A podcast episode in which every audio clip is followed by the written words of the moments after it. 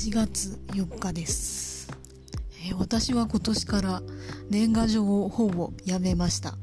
まあ、今年もう帰省しなかったんで、えー身内にはまあ出しましたけどね。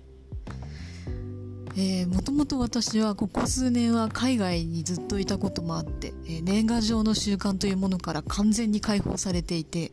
えーで、この度帰国して、えまたあの習慣を再開するのかっていうことに対してあまり気が進まずというか、え海外にいる間に友達がいなくなったので、え出す人もほとんどいなくなってしまったというのもあってですね。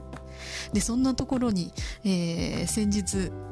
えー友人と話していたら、えー私も辞める宣言をして年賀状をこの度辞めたという、えことなので私の気持ちはかなり固まりました。え個人的には、え郵便局様にはちょっとしたご恩があるので、えちょっと申し訳ないなという感じですが、まあ、これも時代の流れですかね。